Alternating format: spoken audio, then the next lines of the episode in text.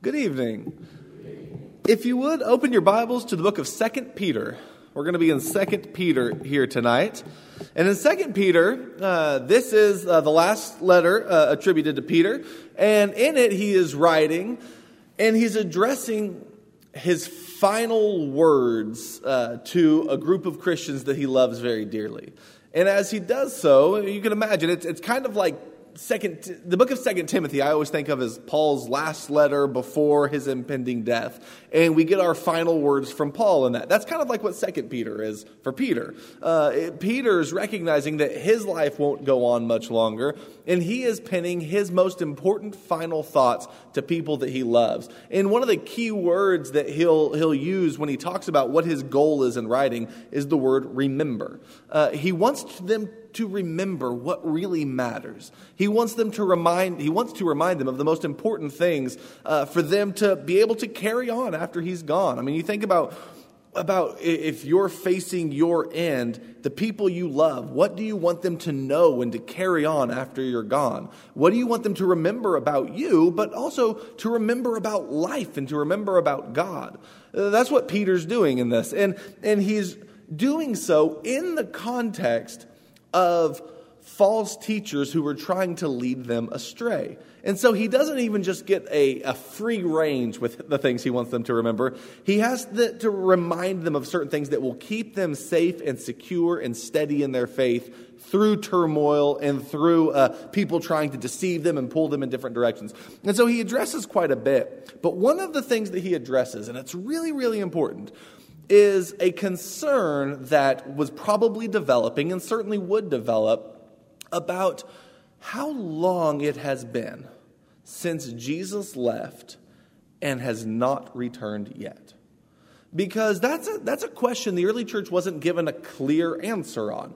They weren't given a clear statement of this is exactly when Jesus is going to return. As a matter of fact, Jesus is pretty clear when he says that we don't know. You know, he says the, that uh, not the angels of heaven, not the Son of Man, but but uh, or the Son, but the Father alone knows. And so there were some things that that we just don't know the answer to. And so, like in the book of Matthew, Jesus gives several parables about the idea of a delayed parousia. You know, sometimes this is called a delayed second second coming, uh, where he talks about uh, virgins who some of them are waiting for the bridegroom and they only bring enough oil uh, to fill the lamp, but some of them bring extra bags of oil so that if they run out, they can keep them filled because it might be a while and we just don't know. He gives parables about uh, about the, the parable of the talents, where you're, you're uh, you know you have a certain amount of time that your master is away, and you're supposed to be using the goods that he's given you. And, and some people go out and are uh, you know, effective workers during that time.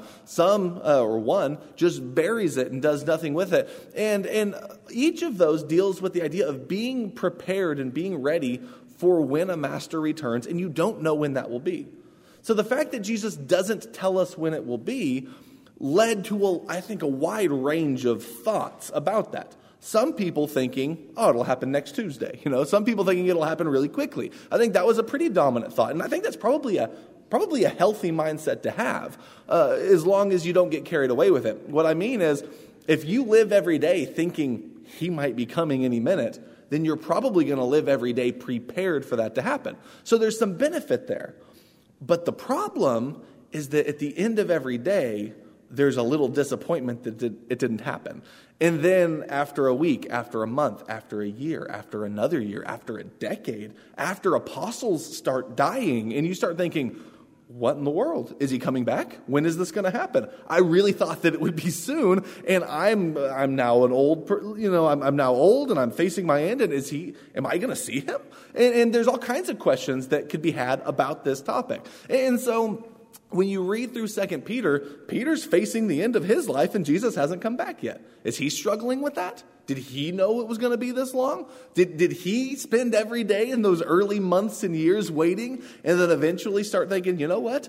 We probably need some elders in churches because this might last a while. You know, like it, there are certain things that if Jesus is coming really quickly, you don't need to prepare for. Certain things you probably need to get in order if it's going to be a long time. Church structure and elders and things like that are not overly necessary if Jesus is coming back soon. If he's coming back in 10 years, 20 years, 100 years, 1,000 years, then you probably ought to have something in place for that time period. And, and so all of these are questions the early church had to grapple with.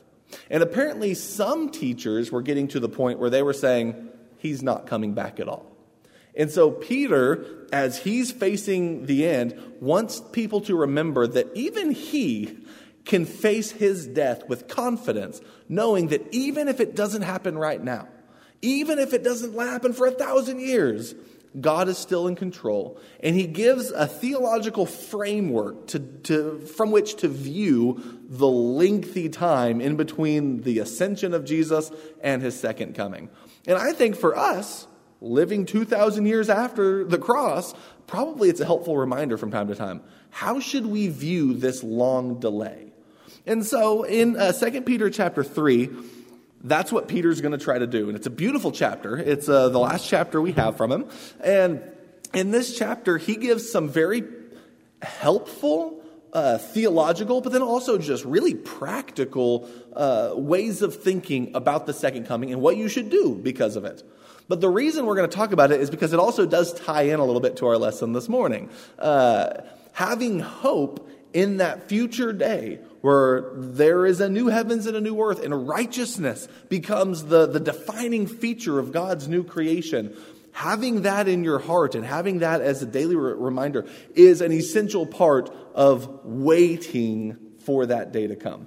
And so, 2 Peter chapter 3 is where, uh, is where Peter begins to do this. And this is chapter 3 and verse 1. He says, This now, beloved, is the second letter I am writing to you, in which I am stirring up your sincere mind by way of reminder. So, again, second letter, uh, he's making a, a, brief reference to the, the first letter, First Peter, but he's also saying in it that he's stirring up their minds by way of reminder. That should take us back to the first chapter of uh, First Peter or Second Peter in verse 12, and a couple of times in verses 12 through 15. He, he'll say, chapter, you know, verse 12, Therefore, I will always be ready to remind you of these things, even though you already know them. I still want to remind you of them. Uh, verse 13 says, I consider it right, as long as I am still in my earthly dwelling and in my body, to stir you up by way of reminder. If you look at verse 15, he says, and I will also be diligent that at my time, at the time of my departure, you will be able to call these things to mind or to remember these things. And so uh, there's a lot in here about remembering the most important things. Uh, in chapter 3 and verse 1, that's what he says. He's writing this letter to stir up their minds so that they will remember. And verse 2, and that you should remember the words spoken beforehand by the holy prophets and uh, the commandment of the Lord and Savior spoken by your apostles. So remember the teachings that you heard from early prophets and from the actual apostles themselves. Don't let those teachings die with time. Remember them and, and go back to them. And, and he's writing some of them down. And so you can, you can hold on to this and you can go back to it year after year and remember. And so, having said that, verse 3 this is where he begins to address the issue that we were just talking about of how long will it be. He says, Knowing this, first of all, that in the last days mockers will come with their mocking, following after their own lusts, and saying, Where is the promise of his coming? For ever since the fathers fell asleep, all continues just as it has from the beginning of creation. Uh, they're saying, okay, yeah, there might have been a promise that he was going to come, but where is it? Uh, it sure seems like this world, every day, the same thing happens, and it's always happened that way. The sun rises, the sun sets, we wake up, we go to work, we go home, we go to bed. Like, and it's just like we live in a world that doesn't change. And so he made this promise, but every day it's the same thing. And every day it always has been the same thing. Why are we thinking that things are going to change? It's a foolish hope. And every day that you think he's going to come, you're proven wrong. And so maybe just live your life. Maybe just get rid of that hope and quit living for that day and just live your life like people always have, and it'll work out all right for you. And you know what? If, if, if people are hearing that and are every day disappointed that Jesus isn't coming, it becomes an easy idea to accept. You can say, you know what? he's right. If, if, if we're going to learn anything from the past, it's that things are always the same. And so we can learn probably about the future that way also. And Peter and he hears that, he thinks maybe they need a refresher on their history. Uh, maybe they need to remember something about the Bible that they're reading, because things always haven't always been the same. There already has been a new heavens and a new earth. Uh, and so he's going to describe what he means by that. Uh, one of the things that is important to note as you read through this chapter is the phrase heavens and earth heavens and earth. It's going to be used several times. Um, that's an important phrase in the Bible. Again, the very first verse of the Bible uh, is uh, In the beginning, God created the heavens and the earth. When you read through that creation account, it's fascinating. Ch- Genesis chapter 1, verse 2 starts off. This is before God even says, Let there be light, and we have a day one. It says, And the earth was formless and void and there was darkness over the face of the deep, and the Spirit of God was hovering over the waters. So when you read through the creation account in Genesis 1, you don't have a day where God creates water. That's there before God says, Let there be light. Uh, you have darkness and you have water, and you have this formless, shapeless void. Uh, it's hard to even picture what formless and void means when you're talking about the earth, but something completely chaotic and unstructured, seemingly covered in water and covered in darkness. And th- then God speaks light into it by saying, Let there be light and the lights come on. And now the fascinating thing about that is we're not given any description of what's like explicitly causing that light. It's not the sun and the moon and the stars because that's day four. Uh, so we have this unspecified light that is shining on it. Maybe it's the, the light of God Himself or of Jesus, His Son. You know, we're, we do not know, but but uh, but when Jesus says, "I am the light of the world," um, you know, I think you might be getting some echo back to to those creation narratives and that creation story. But you have God making light, and then day two, He creates the heavens. Remember, this is the story of Him making the heavens and the earth, and the way He does that he doesn't, uh, he doesn't like create any new matter. Apparently, what he does is he takes the waters that the Spirit was hovering over, the, the waters that was covering the earth, and he lifts some of them up so that there's waters up there and waters here on the earth. And then he calls the area in between that, it's called the firmament, but God names that heaven. That's the heavens. That's the space. We, he makes space for us to live in.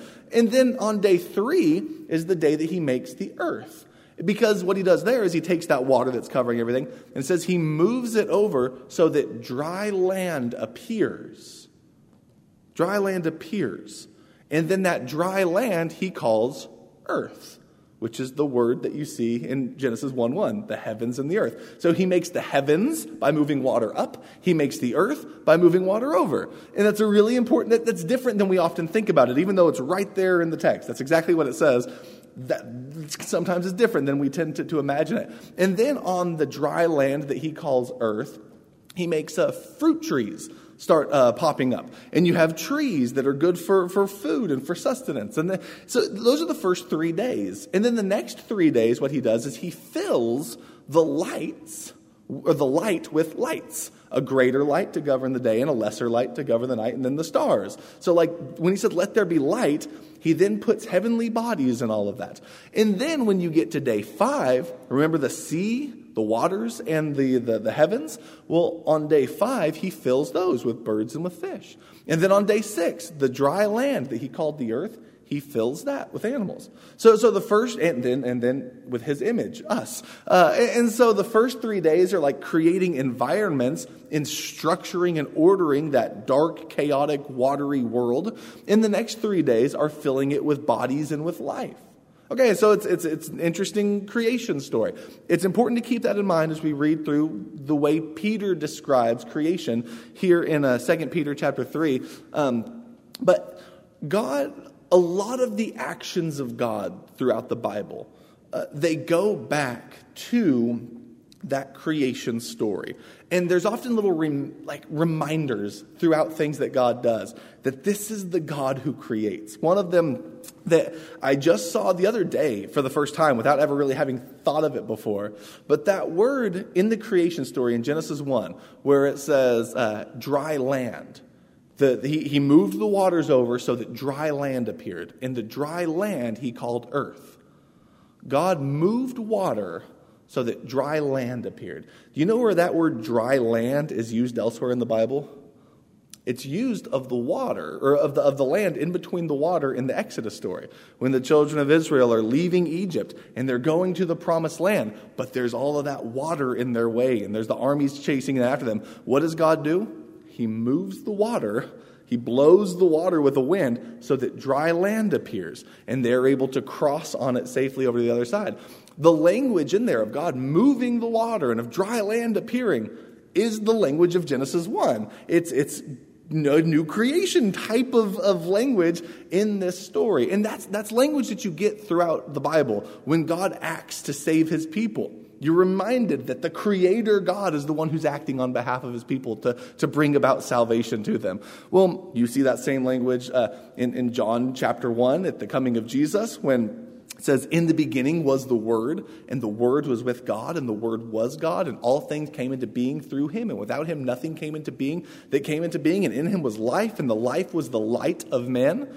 And the light, uh, and uh, the light shined in the darkness, and the darkness did not comprehend it. Like when you read through that first paragraph of John, you have the phrase "in the beginning." You have the phrase created or came into being. You have light. You have darkness. You have life. Those are all Genesis 1 phrases that are now being used to describe the coming of Jesus into the world. That's, that's a story where you should be thinking, okay, God's going to be active again. New creation is about to take place. Well, that will be important to have in your mind as Peter starts to tell the story of world history. If you say things have always been the same, you need a reminder of a couple of things. There are three different heavens and earths that Peter's going to mention here in 2 Peter chapter 3. He mentions, look at chapter 3 and verse 5, the long ago heavens and earth. In verse 5, he says, When they maintain this, meaning when those mockers and false teachers say that, oh, things have always been the same, and where's the promise of his coming, and, you know, the, the world's always as it has been since the day of creation. He says, when they maintain this, it escapes their notice that by the word of God, the heavens existed long ago, and the earth was formed out of water by water. Notice the heavens and the earth right there in that passage, but that is the heavens and earth long ago. So that's the long ago heavens and earth. That's heavens and earth number one in the story. And he says that was formed out of water by water. What is he talking about? He's talking about Genesis 1, when there was the water covering everything. And he, how did he make the heavens? By moving water up. And how did he make the earth? By moving water over so that dry land appeared. And, and how was the heavens and the earth made? Out of water, by water. Like that, that's, that's what God did. He used water to make the heavens and the earth in Genesis 1. Uh, so it was like the dry land appearing I want to be careful how I say this. I do think God created everything that there is ex nihilo, like out of nothing. But in the Genesis 1 story, the way the land was created wasn't by creating new matter out of nothing, it was by moving water over so that dry land appeared. And so in 2 Peter 3, Peter says, The heavens and earth that used to exist long ago, they were created by God out of water by water. But that's not the heavens and the earth that we're in now. Uh, if you read in verse 6, he'll go on to describe that. He says, through which the world at that time was destroyed, being flooded by water. So he says that there was a heavens and an earth made out of water and then destroyed by water. What's he talking about?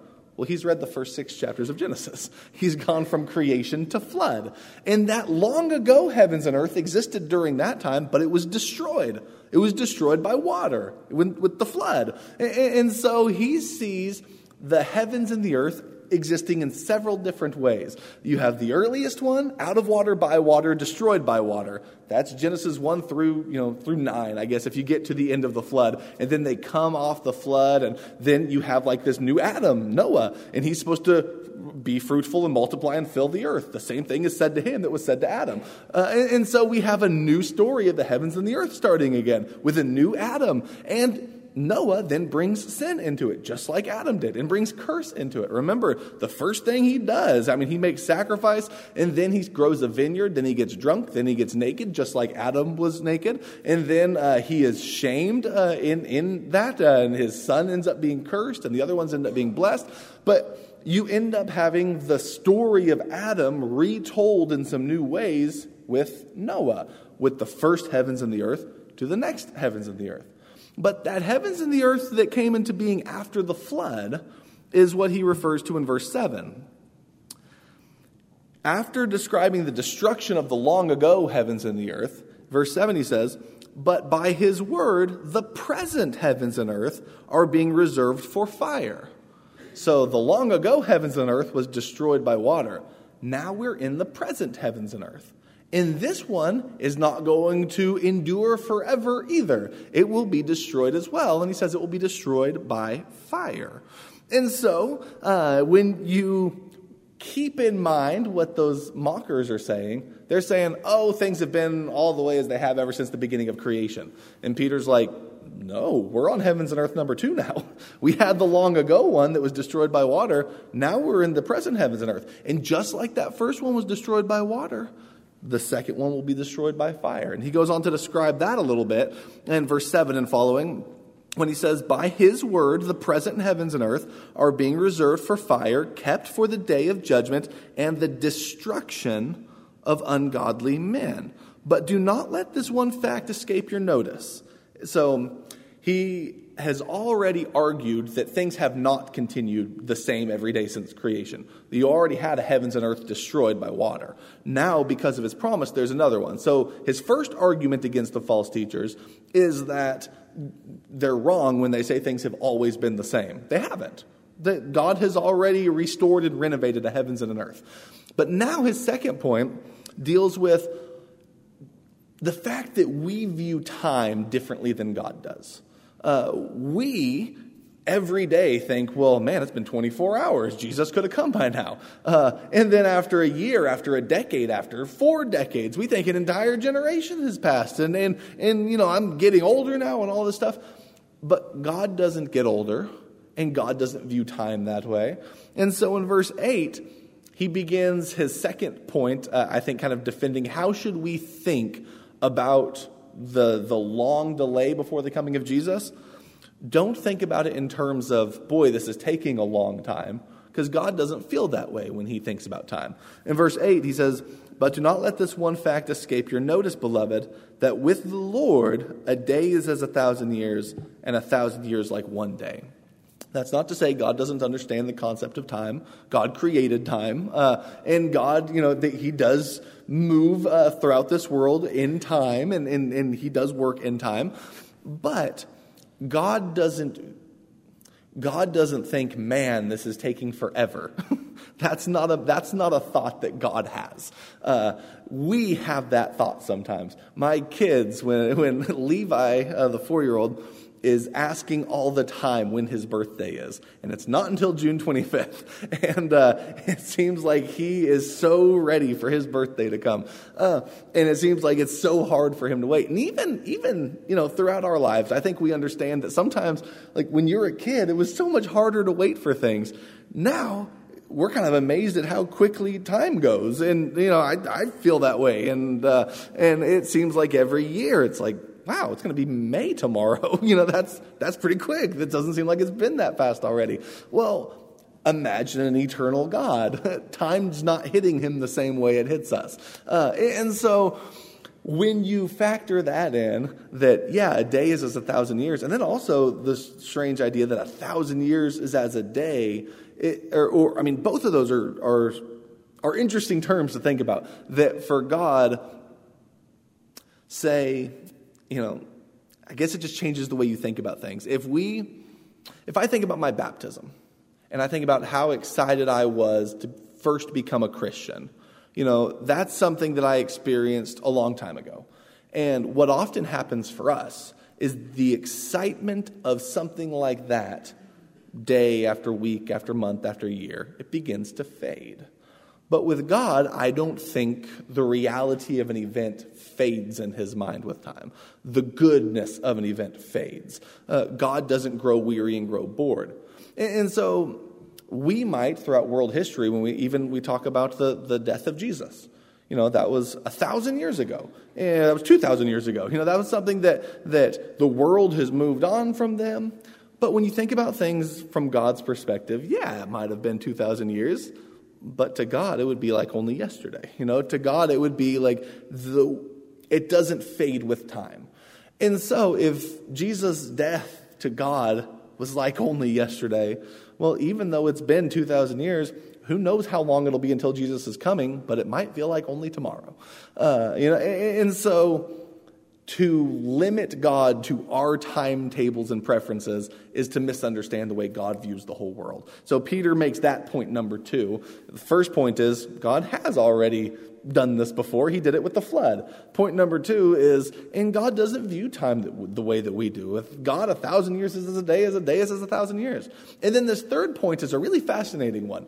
The third point, I think, is in verse 9, where he says, The Lord isn't slow about his promise as some count slowness. Some of these people are saying, man, God's just taking forever. He's being really slow. By the way, most of the complaints that we have about God deal with Him not working fast enough. Uh, eh, we, we, we have microwave ovens because the other ovens take too long. You know, we, it doesn't make things better, uh, but we, we live in a world where we want things done now and we want them fast. And uh, when we look at God, we want things now. When I pray, I want to see results immediately. Um, and God doesn't always work on our timetable. So, how should we think about that? Is God lazy? Is God slow? No. Verse 9. But he is patient toward you, not wishing for any to perish, but for all to come to repentance. Peter says, Let me give you a way to think about this. Think about the length of time, not as slowness but as patience on God's part. Think of it as opportunity to turn your life to Him. Think of it as opportunity for other people in this world to come to know God. If God wants as many people to be saved as possible, then time is actually your friend uh, before Jesus returns. If you want opportunity and hope, then time is actually a beneficial thing. And so don't think of the length of time between the ascension and the second coming as laziness or slowness or that God has forgotten. God knows how to destroy worlds and, and renovate worlds. He already did that with the flood.